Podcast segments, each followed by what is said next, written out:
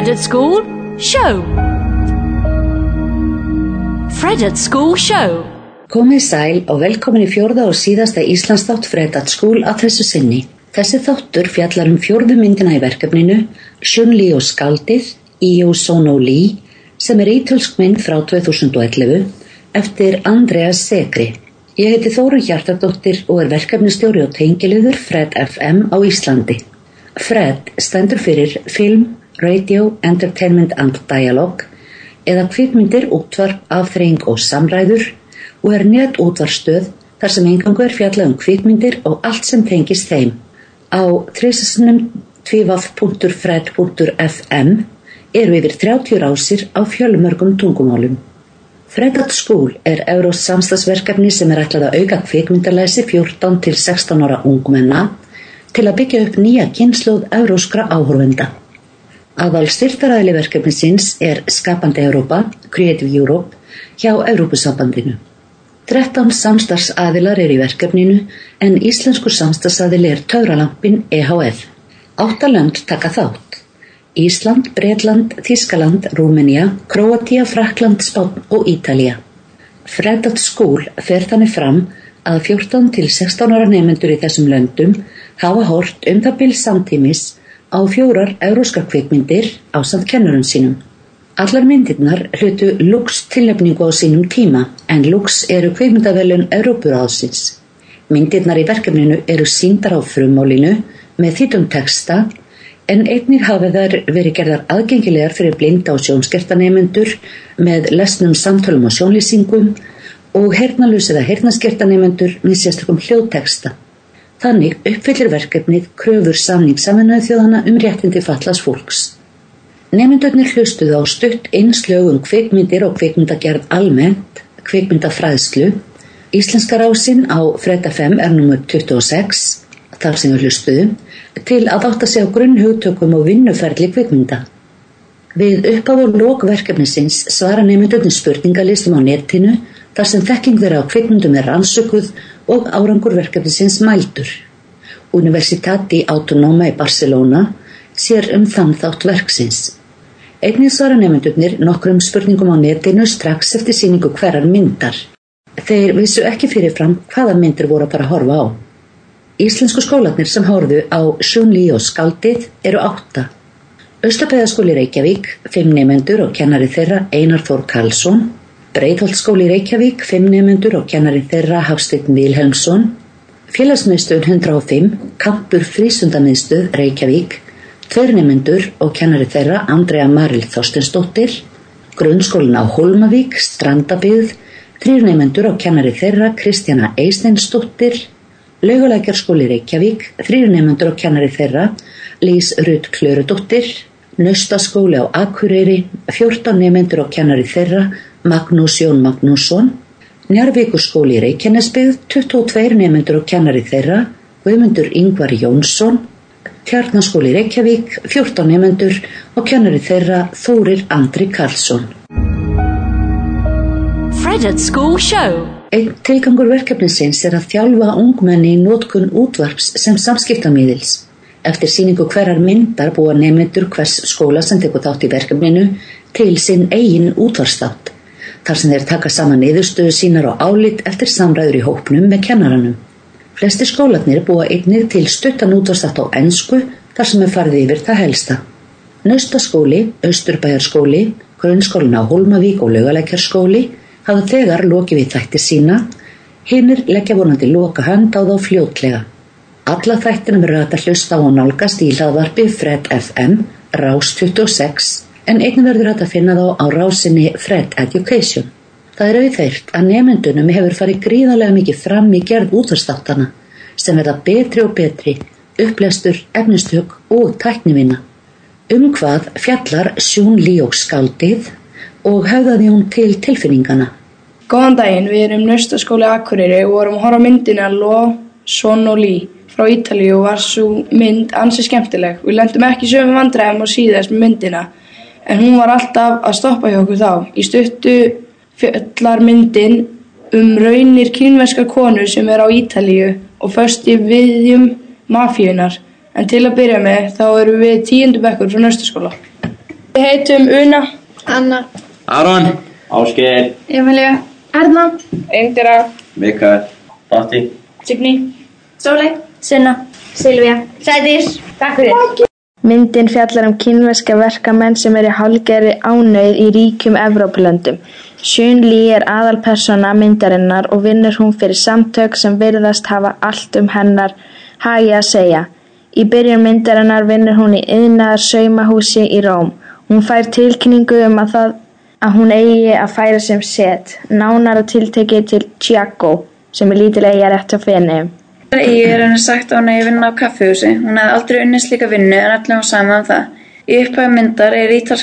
sérstök. Hún, hafði ekki orðaforðan til að skilja allavega drikki og rétti sem ítalir vilja og var þetta því erfitt að byrja með. Á þessum tímapunkti kemur Bebe inn í myndina. Hann er líka innflytjandi en hefur búið á Ítalíu í rúm 30 ár.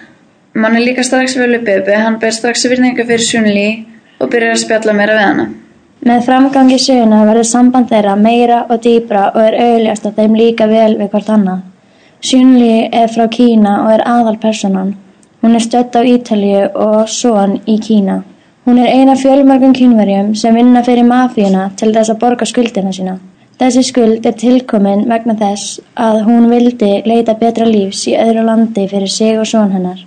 Sonu hennar er enn í Kína hjá afa sínum og gerir Sjunli allt til þess að fá hann til sín. En Sjunli hefur ekki mikið um hlutin að segja í þessu lífi sem hún er búin... Sem hún er stödd í á Ítalíu. Hún er ferð á milli staða eins og búfjanaður, sagt að vinna marga vaktir og verð fá að frýta á. Hún verðist þó að vera tilbúin til þess að leggja þessa vinnu á sig fyrir són sinn. Vrate Serbesilja er eins og fram hefur komið. Júgoslavi og fiskimar og grunnsæfi við Fener. Hann er gamall og er kona hans látin. Hann á fjölskyldu sem býr annar staðar svo hann er frekar einmana.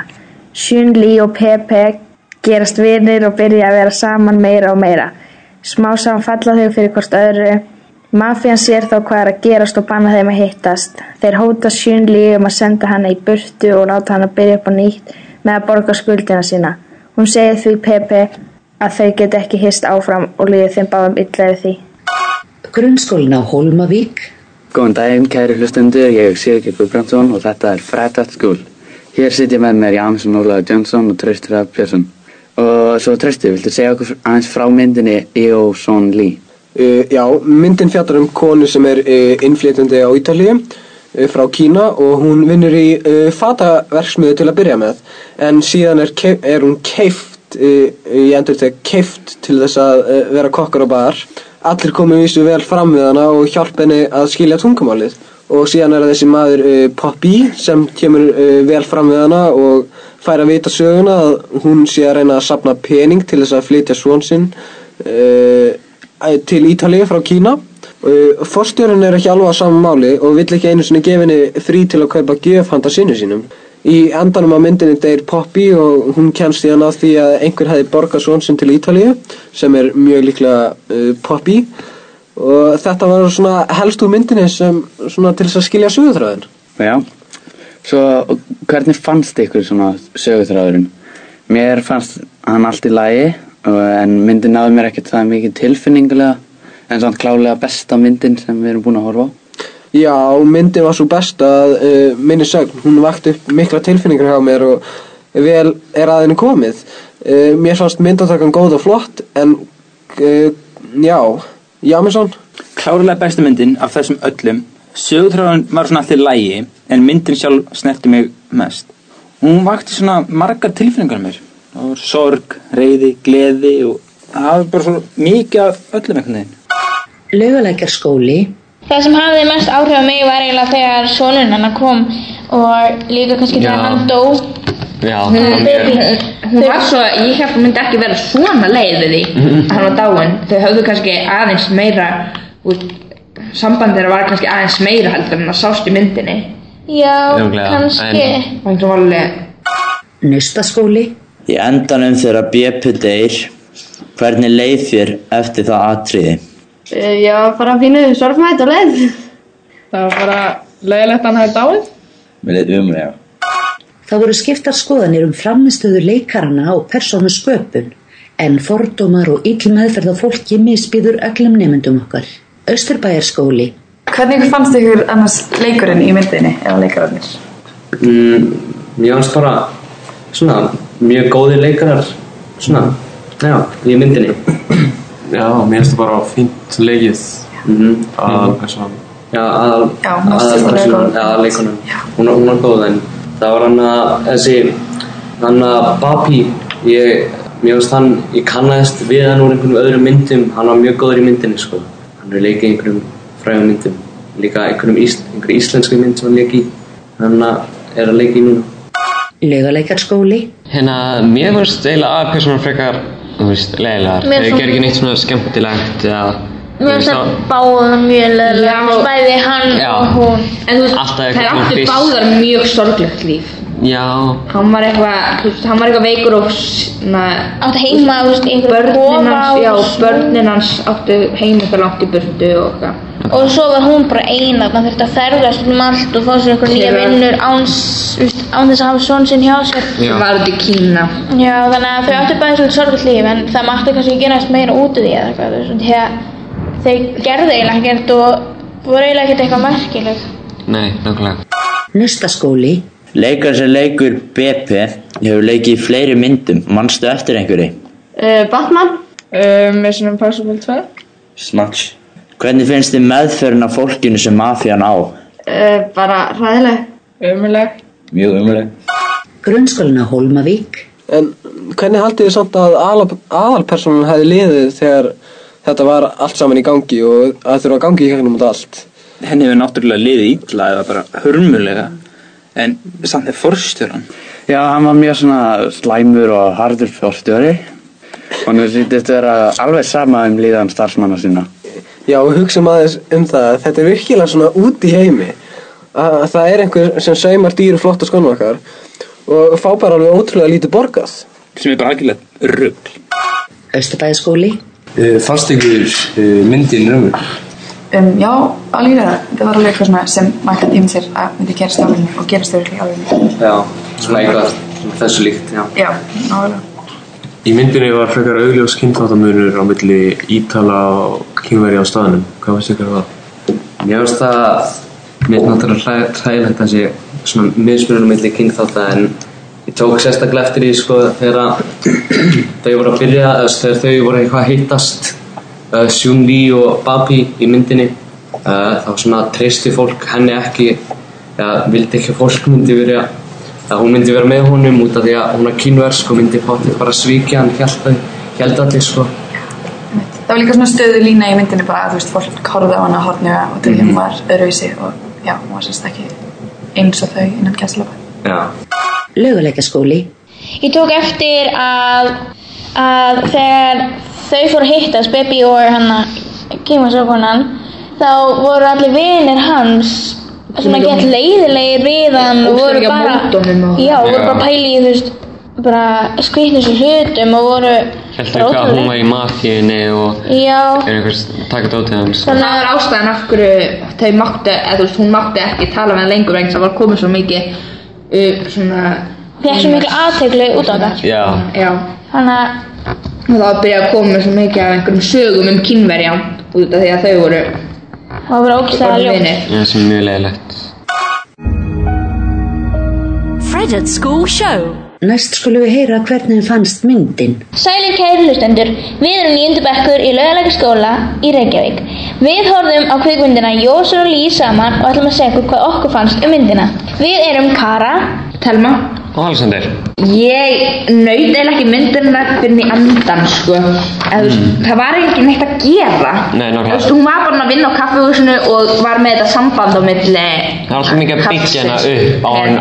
Hvað sem hann heitir Já. Hvað er þetta? Það var alltaf mikið Betty byggja.